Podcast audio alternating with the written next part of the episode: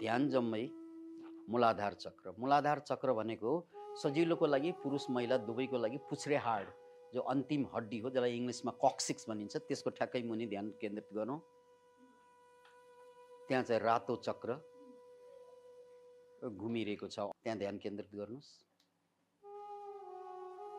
अब त्यहाँ रातो चक्र घुम्या घुमी गर्दै त्यो ठुलो हुँदै गएको कल्पना गर्नुहोस्।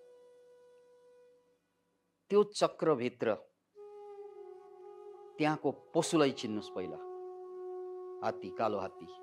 यही हात्ती हो तपाईँलाई जिन्दगीभर नेगेटिभ कुरासँग जोड्ने। चाहिने ठाउँमा लग्दै लग्दैन नचाहिने ठाउँमा लगिरहने यही हात्ती हो तपाईँलाई। त्यो हात्तीलाई पत्ता लगाउनुहोस् र यो हात्तीलाई कन्ट्रोल गर्नु भनेको मेरो नेगेटिभ फिलिङ्सलाई मेरो नेगेटिभ एडिक्सनलाई यो नेगेटिभ पार्ट्स अफ लाइफलाई कन्ट्रोल गर्नु। अब त्यसमाथि चढ्नुहोस् कन्ट्रोलमा नि चढ्नु अब त्यसलाई लात्तीका लात्ती दिएर त्यसैमा टेकेर अब तपाईँ गन्तव्यमा पुग्नुहोस्। आजबाट पाँच वर्षभित्र पुग्ने कहाँ भन्नुहोस्? आर्थिक रूपमा कहाँ पुग्ने?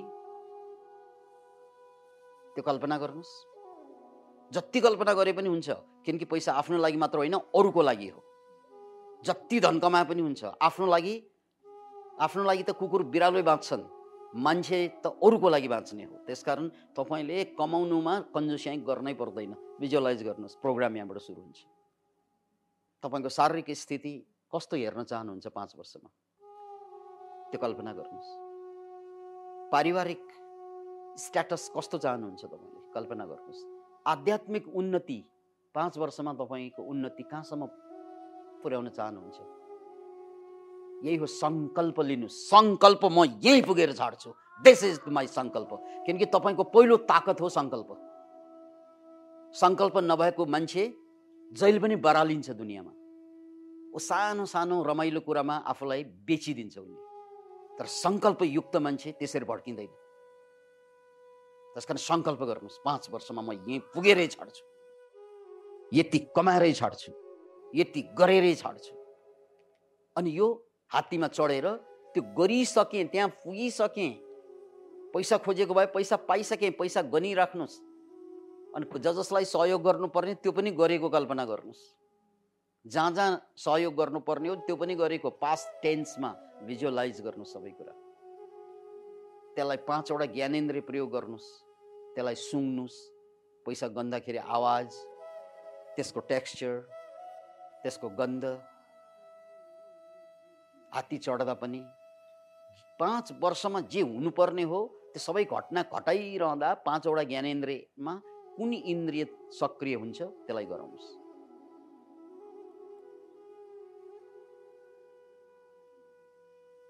अब त्यहाँको अधिष्ठाता देवता गणेशजी गणेशजीको आशीर्वाद लिनुहोस्। त्यहाँबाट लाइट आएको छ गणेशजीको हातबाट र तपाईँको शरीरमा सरर र छिरेको छ पावर बढेको छ। अब मन्त्र। लम लम लम लम सारा ध्यान मूलाधारमा। लम लम लम लम लम। lum lum lum lum lum lum lum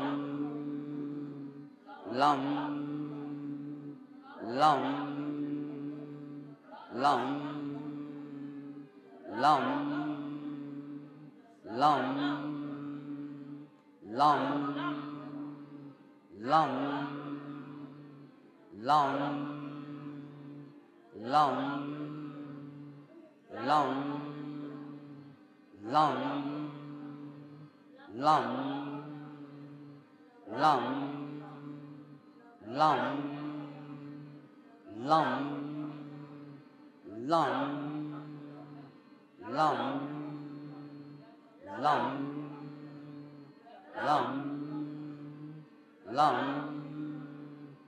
Lam lam lam lam lam जोडसँग लम लम लम लम लम लम लम लम लम लम लम लम lum, lum, lum, lum, lum, lum, lum, lum, lum, lum, lum, lum, lum, lum, lum, lum, lum, lum, lum. lum lum lum lum lum lum lum lum lum lum lum lum lum lum lum lum lum lum lum lum lum lum lum lum lum lum lum lum lum lum lum lum lum lum lum lum lum शान्ति शान्ति। मलाधारलाई अनुभव गर्नुहोस्। अहिलेसम्म तातिएको होला। त्यहाँबाट energy माथिको चक्रमा सर्छ। दोस्रो चक्र गुप्ताङ्गको ठिक माथि जेनिटल अर्गनको माथि। त्यहाँ सुन्तला रङ्गको चक्र कल्पना गर्नुहोस्। घुमिरहेको पहिलो चक्र पृथ्वी तत्त्व धारण गरेको छ। दोस्रोले जल तत्त्व जलभित्र रहने गोही हो र यो गोही तपाईँको संस्कार हो। र यसलाई संस्कार त्यो सबै सेलमा रिकर्डेड हुन्छ जेनेटिकल कोडमा तर अध्यात्मक युग शास्त्र अनुसार त्यसको मेन सेन्टर भनेको यही चक्र यो चक्र एक्टिभेट भयो भने तपाईँले संस्कारलाई जित्न सक्नुहुन्छ। नत्र भने त्यो संस्कारले तपाईँलाई बगाउने हो। किनकि यो इमोसनल सेन्टर यो सेक्सुअल सेन्टर हो। दुनियाँभरका मान्छेलाई पछाड्ने ठाउँ यही हो। यसलाई जित्न सक्यो भने तपाईँले इमोसनमाथि कन्ट्रोल गर्न सक्नुहुन्छ। अत यहाँको खतरनाक प्राणी गोही हो। यो तपाईँले इमोसनल सेक्सुअल सेन्सुअल संस्कार हो। यसलाई कन्ट्रोल गर्नु भनेको इमोसनमाथिको कन्ट्रोल हो। झ्याममा हाम फाल्नुहोस्। गोइलाई समात्नुहोस्। यो मेरो संस्कार हो। यो मेरो सेन्सुअल सेक्सुअल संस्कार हो। यसलाई मैले कन्ट्रोल गर्न सकेँ भने यसैमा टेकेर म गन्तव्यमा पुग्छु। होइन यसले मलाई कन्ट्रोल गर्यो भने खाइदिन्छ सक्यो साना साना उमेरमा डेटिङ सेटिङमा जानु भनेको गोइले खाएको हो त्यो। केटाले केटी केटीले केटाको एट्र्याक्सन यो स्वाभाविक कुरा हो। तर यसले पशु बनाउँछ तपाईँलाई। किनकि पशुको काम बच्चा जन्माउनु मात्रै हुन्छ मान्छेको काम आफूलाई उठाउनु हुन्छ। त्यसकारण यो इमोसनमाथि कन्ट्रोल बहुतै इम्पोर्टेन्ट हुन्छ नत्र हामी पशुको लेभलमा झर्छौँ। च्यापचुप समात्नुहोस् त्यो लक्ष्य बनाउनुहोस्। म इमोसनलाई राइड गर्छु कन्ट्रोल गर्छु ताकि म पाँच वर्षपछि एउटा महान जिन्दगी बाँच्न सकौँ। यो इमोसनले मलाई नभड्काउ न यो सेन्सुअलिटीले यो सेक्सुअलिटी रूपी यो इमोसनलले यो सेन्सुअलिटी रूपी यो इमोसनले गोहीले खा जस्तो मलाई नखाओस्। मेरो करियरलाई नखाओस्। मेरो भविष्यलाई नखाओस्। यसलाई कन्ट्रोल गर्नु युवाहरू हो। नत्र कुकुर बिरालोभन्दा माथि उठ्दैनौँ हामीहरू। क्षणभरको मनोरञ्जनलाई कन्ट्रोल गर्नु। नत्र जिन्दगीभर गुलाम हुन्छ सफल मान्छेहरूको। र यसलाई कन्ट्रोल गरेर लक्ष्यमा पुग्नुहोस्। पाँच वर्षमा तपाईँ बनेर देखाउनुहोस् कल्पनामा पहिला। जो कल्पनामा सम्भव छ त्यो वास्तवमा पनि सम्भव हुन्छ। What you can visualise you can realise what you can visualise you can realise what you can visualise you can realise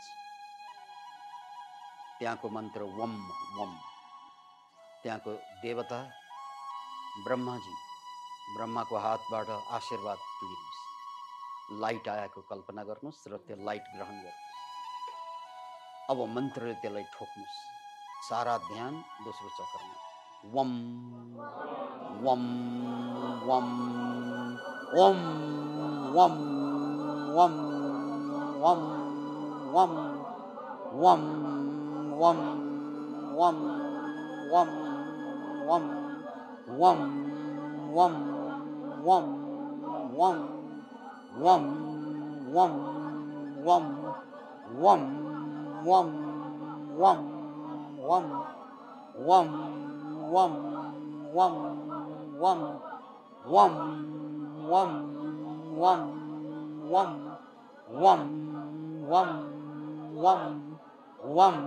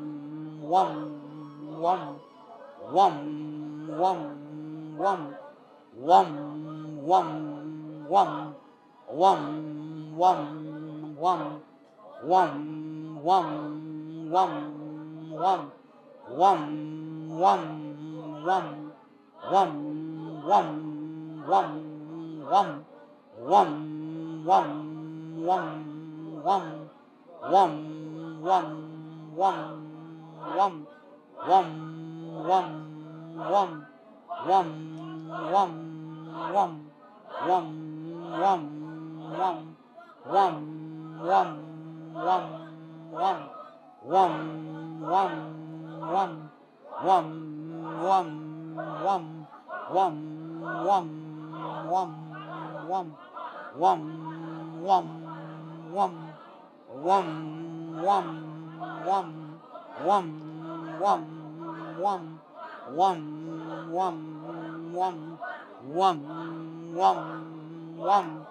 wum शान्ति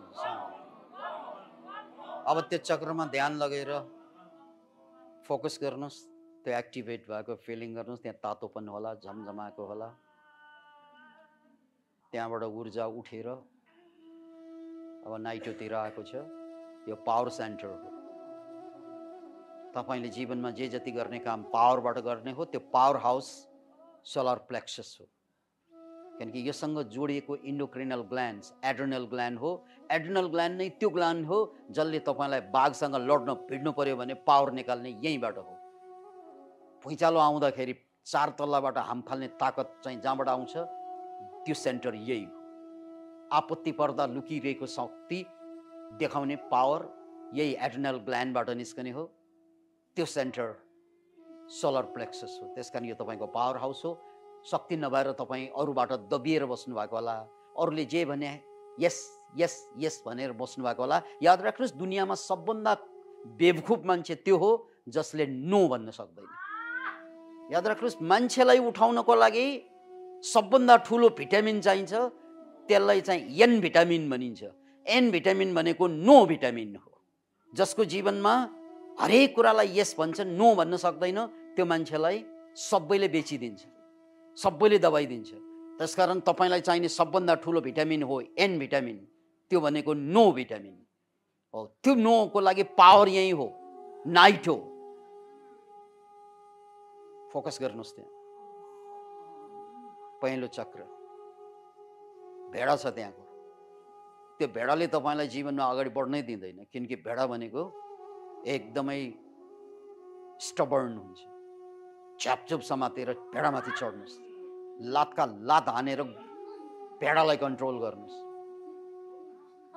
अनि कुद्नुहोस् आफ्नो गन्तव्य पुग्नुहोस् र सङ्कल्प गर्नुहोस् म छिना मसिना कुरालाई नो भन्न सक्छु आजबाट। छिना मसिना कुरा काम नलाग्ने कुरा त्यो मनोरञ्जनका छिना मसिना कुरालाई नो भन्न सक्छु। No no no.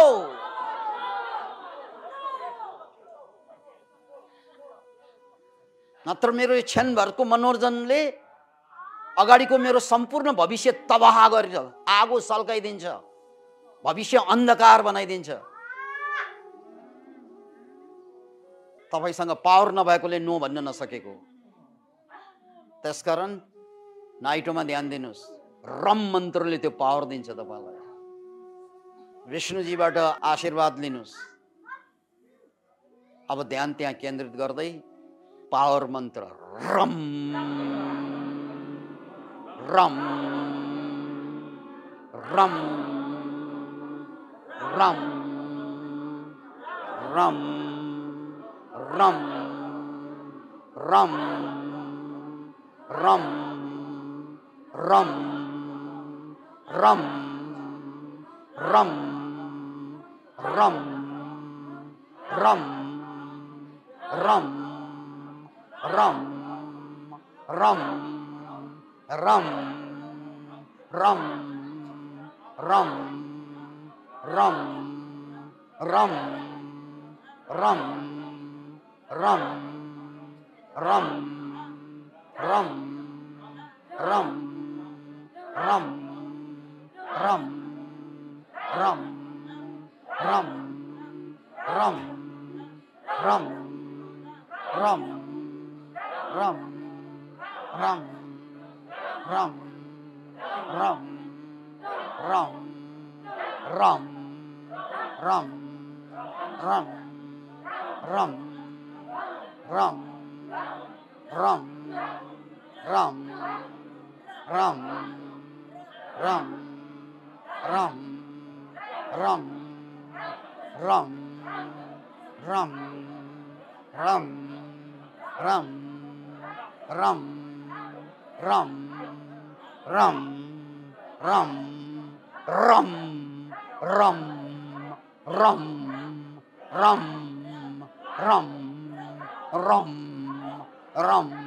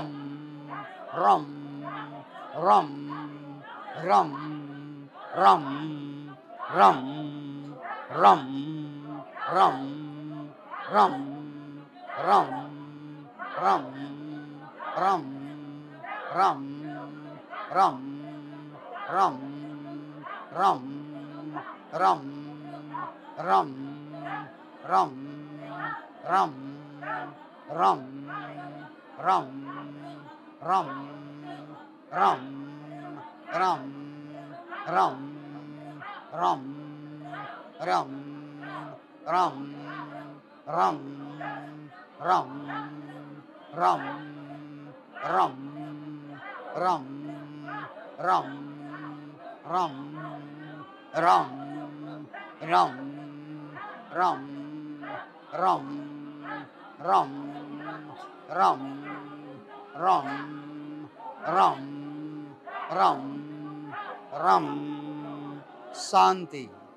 ध्यान जमाइ नाइटोमा नाइटोको चक्र फन फन घुमेको कल्पना गर्नुहोस्। पावर शक्ति। शक्ति। शक्ति।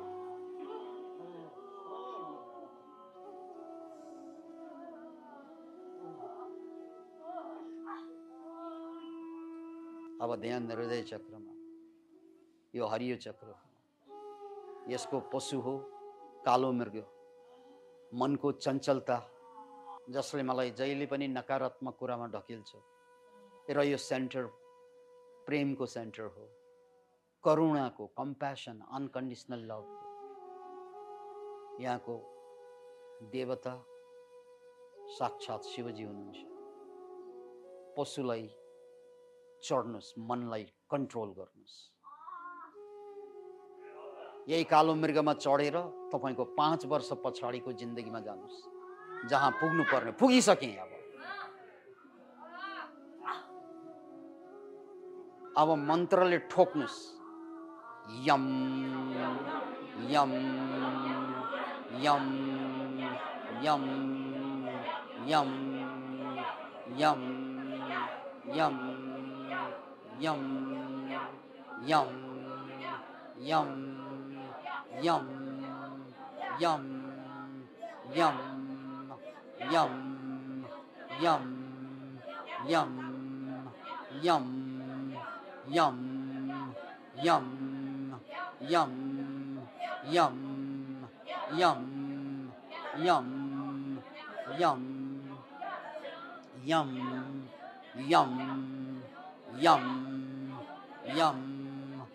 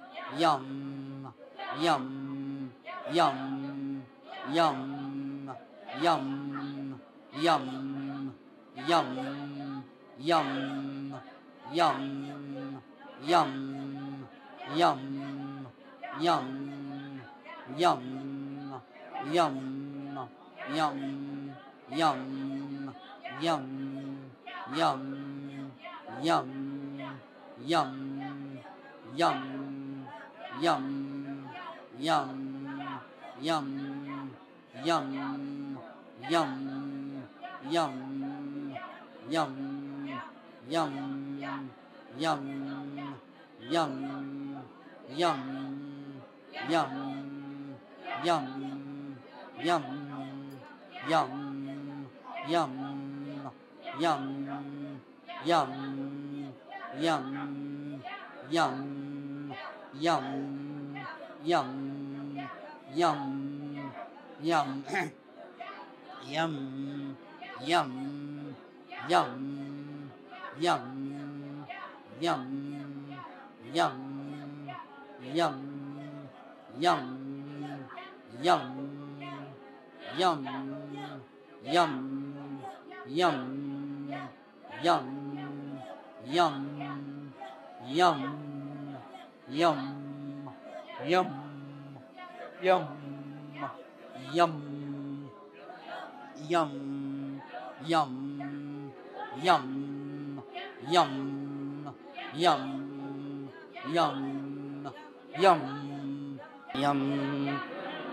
yum yum yum yum yum yum yum yum yum. शान्ति शान्ति शान्ति शान्ति हृदय चक्रमा ध्यान केन्द्रित गर्नु करुणाको फिलिङ गर्नुहोस्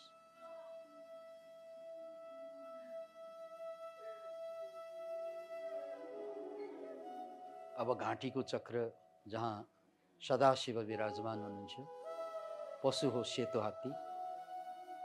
यो क्रिएटिभ सेन्टर हो एक्सप्रेसन यो मान्छेले धेरै जानेर बुझेर पनि उनले आफूलाई प्रकट गर्न सकेन मिलाएर भन्न सकेन जानेन भने जहाँबाट आनन्द आउनुपर्ने हो त्यहाँबाट दुःख आउँछ जहाँबाट सम्पत्ति आउनुपर्ने हो त्यहाँबाट गरिबी आउँछ जहाँबाट ज्ञान आउनुपर्ने हो त्यहाँबाट मूर्खता आउँछ।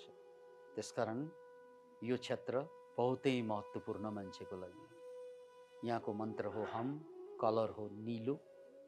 निलो चक्र घुमिरहेको कल्पना गर्नुहोस्। यो तत्त्व पनि आकाश तत्त्व हो यसको। आकाश पनि निलै हुन्छ। मन्त्र हो हम। हम। हम। हम। हम। हम। सारा ध्यान घाँटीमै। हम। हम। हम। हम हम हम हम हम हम हम हम हम हम हम हम हम हम हम हम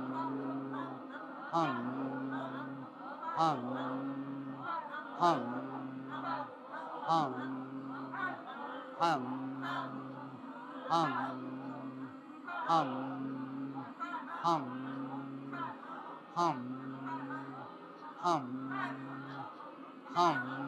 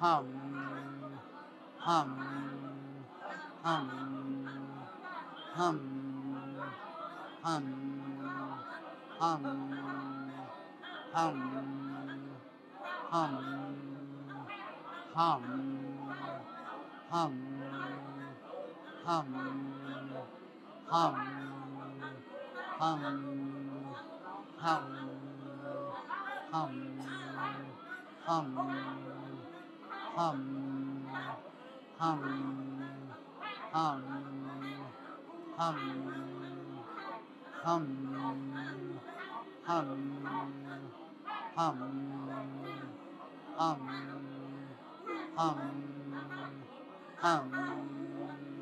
hum, hum, hum, hum, hum, hum, hum, hum, hum, hum, hum, hum, hum, hum, शान्ति शान्ति ध्यान घाँटी चक्रमा निलो रङ त्यहाँ घुमेको त्यो सक्रिय भइरहेको फिल गर्नुहोस् म आफूलाई प्रकट गर्न सक्छु मैले जानेको कुरा प्रकट गर्न सक्छु। मन नपरेको कुरा पनि प्रकट गर्न सक्छु। म प्रकट गर्छु। म इमोसनलाई रोक्दिनँ। फिलिङ्सलाई रोक्दिनँ म प्रकट गर्छु। जति पनि रोगहरू जन्मिन्छ मानसिक मनको कुरा जसले खोल्न सक्दैन तिनीहरूलाई मनकै रोग लाग्छ। र यो घाँटी चक्रले सहयोग गर्छ तपाईँलाई? मनको कुरा एक्सप्रेसन दिने। पोजिटिभ कुरा होस् नेगेटिभ कुरा होस्। कुण्ठालाई सेफ ल्यान्डिङ गरेर बाहिर निकाल्न सक्नु। यसले तपाईँलाई मानसिक रूपमा जहिले पनि स्वस्थ राख्छ। अब ध्यान छैठौँ चक्रमा। प्याजी रङ्ग। त्यहाँ अर्धनारेश्वर हुनुहुन्छ। आशीर्वाद लिनुहोस्। ओम हो यहाँको मन्त्र। र यो चक्र खुलेपछि एक्टिभेट भएपछि तपाईँको इन्ट्युसन अन्तर्बोध मनको कुरा अरूको त्यत्तिकै थाहा पाउने। पछि हुने घटना त्यत्तिकै थाहा हुने। यस्ता थुप्रै सिद्धिहरू काम गर्छ यो। तर ब्लकेज भयो भने डिप्रेसन फ्रस्ट्रेसन एङ्जाइटी टाउको दुखाइ सबै हुन्छ। ध्यान तेस्रो नेत्रमै ओम। 哦哦。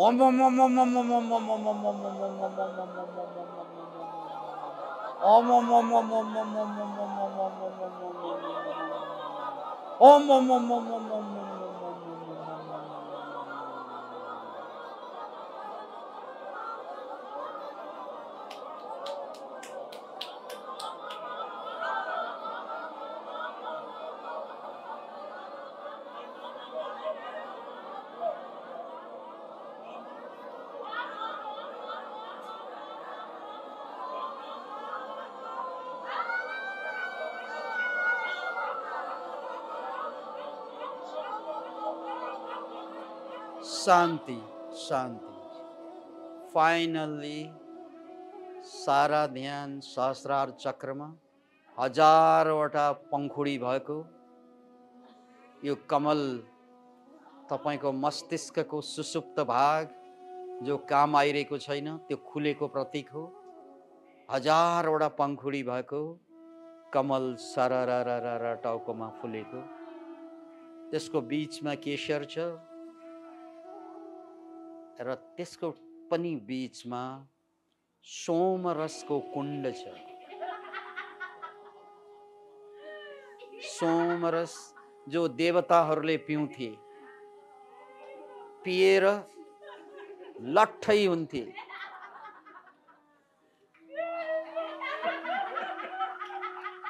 चार खुट्टाले टेकेर सोमरसलाई तान्नु सुई सुई सुई सुई सुई।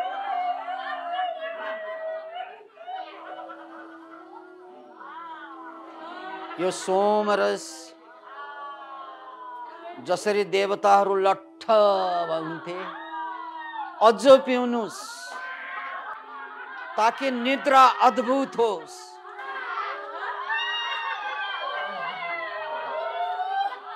पोखरीमै हाम फालेर पौडी खेल्नुहोस्।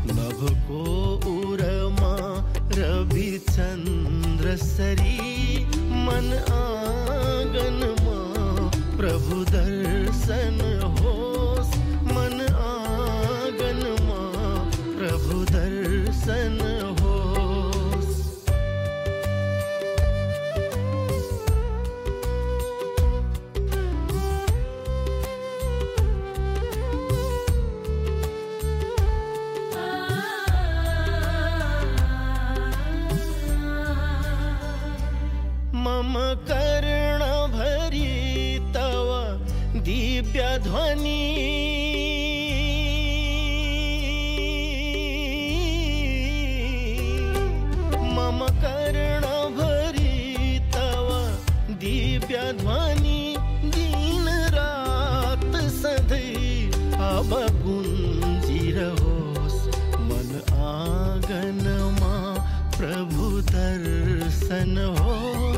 होस् मन आँगनमा प्रभु दर्शन होस्। नभको उरमा रविचन्द्र सरी। मन आँगनमा प्रभु दर्शन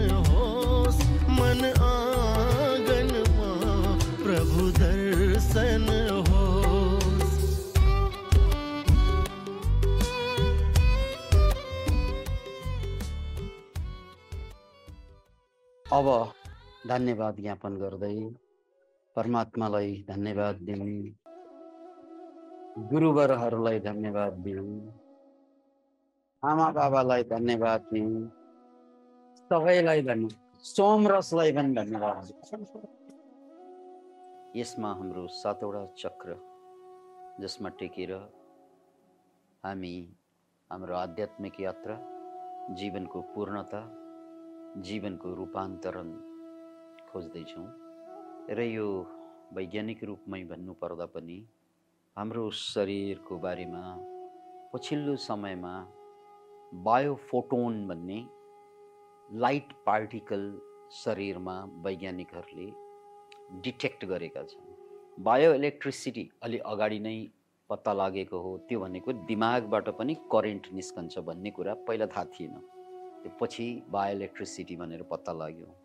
अहिले जापानिज साइन्टिस्टहरूले पत्ता लगाएको कुरा बायो फोटोन्सको कुरा हो। बायो भनेको जैविक भयो फोटोन्स भनेको लाइट पार्टिकल त्यसो भनेको के हो भने तपाईँले जुन किरी देख्नु भएको छ कि हामी सबैले जुन किरी देखेका छौँ। जुन किरी चम्किन्छ नि अँध्यारोमा बल्छ त्यो। म सानो बेलादेखि पछिल्लो समयसम्म पनि बहुत अचम्म मानेर जुन किरीलाई हेर्ने गर्थेँ कसरी लाइट निस्केको होला त्यो शरीरबाट है? कास त्यो मान्छेको शरीरबाट पनि त्यस्तै लाइट निस्किदिएको भए भन्ने हुने गर्थ्यो मलाई। तर वैज्ञानिकहरूले बायोफोटोन्स पत्ता लगाएपछि हाम्रो शरीरबाट पनि जुनकिरीको शरीरबाट जस्तै लाइट निस्कन्छ। तर त्यो लाइट चाहिँ जुनकिरीको अलिक बेसी निस्केर देखियो हाम्रो शरीरबाट यो आँखाले डिटेक्ट गर्ने जुन लाइट छ आँखाले देख्ने त्यो लाइटको हजार भागमा एक भाग मात्रै हाम्रो शरीरबाट निस्कन्छ। त्यसकारण नाङ्गो आँखाले सितिमिति यसलाई देखिँदैन। तर अँध्यारो कोठामा बसेर मान्छेलाई नाङ्गै पारेर किनकि लुगाले रोक्छ नाङ्गै मान्छेलाई राख्ने हो कटुलाएर माथिबाट भने त्यो शरीरबाट लाइट चाहिँ निस्केको देखिन्छ। अब देखिन्छ भनेर यस्तो देखिँदैन फेरि। किन भन्नाले त्यो यो लाइटको हजार भागमा एक भाग मात्रै छ। त्यसकारण त्यसलाई देख्न देखिन्छ। बहुतै मधुर देखिने भयो। त्यो डार्कनेस चाहिँ म्याक्सिमम् भयो भने म्याक्सिमम् डार्कनेस भयो भने अनि चाहिँ त्यो लाइट देखिन्छ। किनकि शरीरबाट हाम्रो शरीर छालाबाट पनि फोटोन्स बायोफोटोन्स चाहिँ निस्किरहेको। अब सिद्ध पुरुषहरूको सिद्ध महात्माहरूको हामीले कहानी सुन्दा त्यस्ता थुप्रै चौरासी सिद्धमा यस्ता सिद्धहरू थिए जो झोपडीमा ध्यान गर्थे अनि छोराछोरीले वास्ता नगरेर जङ्गलमा फालिदिएका बुढाबुढी ध्यान गर्दा गर्दै पछि गएर चाहिँ बुढा मऱ्यो भनेर हेर्न गएको त शरीरबाट लाइट आइरहेको। झर्ला ल ल ल यो सुन्दा ए यो कथा होला अब कुन बेलाको कथा होला जस्तो लाग्थ्यो नि। तर वैज्ञानिकहरूले पत्ता लगाएको कुरा यो कथा होइन यो सत्य किनकि त्यो बायोफोटोन्स अलरेडी छँदैछ। त्यसको मात्रा बढ्दै गयो भने अनि त्यो शरीरबाट देखिने गरी पनि लाइट निस्कन्छ। यसलाई जापानिजहरूले एउटा मेसिनबाट अब अहिले त कम्प्युटरबाटै गर्छन्। सामान्य मान्छेको शरीरबाट यो बायोफोटोन कति निस्कन्छ भनेर रिसर्च गर्दा यो लाइटभन्दा एक भाग हजार भागमा एक भाग भयो। अनि यो फेरि फरक के हुन्छ भने अहिले हामी बेलुका दस बजीसम्ममा यो फोटोन्स कम हुँदै हुँदै हुँदै लगभग लगभग जिरो जस्तो लेभलमा जान्छ। यो अनुहारमा मात्रै हुन्छ। सबभन्दा बढी चाहिँ बायो फोटोन्स देखिने। त्यसकारण बायो फोटोन्स देखिने यही शरीरमा हो र बढी अनुहारमै देखिन्छ। त्यसकारण यो तपाईँहरूले ज जसले सुनिरहनु भएको छ बिल्कुलै अँध्यारो कोठामा कसैको अनुहार हेर्दा एकछिन चाहिँ हेरिरह्यो भने त्यो मधुर मधुर मधुर मधुर देखिन थाल्छ। ट्राई गर्न सकिन्छ। अब मसिनबाट त देखिने नै भयो। अनि त्यो कम्प्युटरबाट देखिएको कुरा पत्ता लगाएको कुरा के त भने हामी सुत्न अगाडि यो कम हुन्छ। अनि बिस्तार बिस्तारै चार बजेतिर चार बजे जसलाई ब्रह्म मुहुर्त भन्छौँ नि हामीहरू त्यो बेला बायोफोटोन्स सबभन्दा बढी निस्कन्छ शरीरबाट। त्यसकारण हामी सबभन्दा बढी जाजोल्यमान हुने समय भनेको बिहान चार बजी। त्यसलाई ब्रह्म मुहुर्त भयो। अत यो बिहानको चार बजे भनेको अमृत बेला भनेर विभिन्न शास्त्रमा नाम छ नि तर वैज्ञानिक प्रुफ नभएसम्म हामीलाई त्यो कुरा हामी पत्याउँदा पनि पत्याउँदैनौँ बुझ्दा पनि बुझ्दैनौँ। तर अहिले वैज्ञानिकहरूले यो कुरालाई सिद्ध गरेको छ। लाइटै निस्कन्छ है। सबभन्दा बढी लाइट निस्कने टाइम चाहिँ बिहान हो। अब अलिकति एक्सपेरिमेन्ट गर्ने हो भने बिहान चार बजे त्यो अँध्यारो कोठामा अब घरमा को को छ? अन अनुहार हेरे पुग्छ अलि अरू बेलाभन्दा त्यो बेसी हुन्छ। त्यस्तरी देखिने गरी त अझै पनि हुँदैन। तर तुलनात्मक रूपमा बढी हुने टाइम चार बजीबाट अनि जसै जसै चाहिँ समय ढल्दै जान्छ त्यो कम हुँदै हुँदै हुँदै जाने रहेछ साधकहरूले त्यो साधना गर्दै जाँदा ज जति साधनामा डुब्दै जान्छ त्यो सिद्धि प्राप्त महात्माहरूमा त्यो बढी हुने रहेछ त्यो बायोफोटोन्स जसको कारणले गर्दा उनीहरू जाजल्यमान देखिनुको कारण चाहिँ त्यो रहेछ। अब यो बायोफोटोन्स भनेर त भर्खर पत्ता लगाएको कुरा भयो। अब चक्रको कन्सेप्ट जुन छ नि यो पनि लाइटै हो। हो यो सातवटा कलर ब्रह्माण्डसँग जोडेर यसले तानिरहेको हुन्छ। अनि यो लाइट जति जति कम तान्छ ब्रह्माण्डबाट त्यो लाइट भनेको ऊर्जा त्यो ऊर्जा कम हुँदै गएपछि त्यो त्यो ठाउँको रोग लाग्छ। जस्तै टाउको चक्रले व्हाइट कलर चाहिँ ब्रह्माण्डबाट जति तान्नुपर्ने तान्न सकेन भने टाउको रोग लाग्छ। निधारको पनि त्यही भयो। घाँटीको यसले ऊर्जा यो यसमा ब्लकेज आयो भने घाँटी सम्बन्धी प्रब्लम सुरु भयो। मुटुमा रोग मुटु सम्बन्धी प्रब्लम यो हृदय चक्र ब्लकेज भयो भने पेट सम्बन्धी रोग यो चक्र ब्लकेज भयो भने त्यहाँभन्दा मुनि ब्लकेज भयो भने यौन विकारहरू यौन दुर्बलताहरू। त्योभन्दा तल ब्लकेज भयो भने शिथिलता केही गर्न मनै लाग्दैन अल्छी चाहिँ बढी हुन्छ जसको कारणले गर्दा बेसिक निड पनि पुरा गर्न सक्दैन मान्छेले जीवनमा। त्यस कारण यो चक्रको चक्रले ऊर्जा तान्छ एनर्जी तान्छ। यो एनर्जी जति कम हुँदै जान्छ कम त्यति शारीरिक रूपमा त रोग देखिने नै भयो। तर मानसिक रूपमा र आध्यात्मिक रूपमा हामी कमजोर हुँदै जान्छौँ। त्यसकारण यो चक्रको विज्ञानमा हामीले जुन जुन ठाउँमा ध्यान दिन्छौँ अब ध्यानको पनि विज्ञान छ न कन्सन्ट्रेसनको जहाँ हामीले ध्यान लग्छौँ नि हाम्रो एनर्जी त्यहीँ जान्छ। मैले धेरैपल्ट एक्सपेरिमेन्ट गराएँ सायद अहिले पनि त्यो एकचोटि हात उठाउनुहोस् त यसरी सबैले। अब सारा ध्यान तपाईँले बुढी औँलाको टुप्पोमा लग्नुहोस्। त्यो बुढी औँलाको टुप्पोमा झम झम गरेको फिलिङ हुन्छ। बुढी औँलाको टुप्पोमा सलबलाउन थाल्छ झमझमाउन थाल्छ। अब त्यसको फेदमा आउनुहोस् त। अब फेदमा ध्यान लग्नुहोस् अब फेदमा पनि त्यो सलबलाउन थाल्छ। सलबलायो कि? अब फेदमा ध्यान लग्दा माथि सलबलायो लाग्यो अब कान्छी औँलामा ध्यान लग्नुहोस्। कान्छी औँलाको टुप्पोमा ध्यान लग्नुहोस् त। कान्छी औँला सलबलाउन थाल्छ। सलबलायो कि? अब बुढी औँला सलबलायो ओ किन? अघि भर्खर सलबलाएको किन बुढी औँला सलबलाएन अहिले? किनभने तपाईँले जहाँ ध्यान लग्नुहुन्छ त्यहाँ मात्रै ऊर्जा जान्छ। त्यो एनर्जीले स्ट्राइक गरेपछि सलबलाउने जुन चिजमा तपाईँले ध्यान लगाउनुहुन्छ नि त्यहाँ पावर बढ्छ। यो कुरा अहिले त मैले एक्सपेरिमेन्ट गरेर तपाईँलाई सिद्ध गरिदिएँ तर क्वान्टम फिजिक्स अनुसार ऊर्जाको कुरा गर्दा यो सारा संसार नै भाइब्रेसन कम्पन र ऊर्जा मात्रै हो।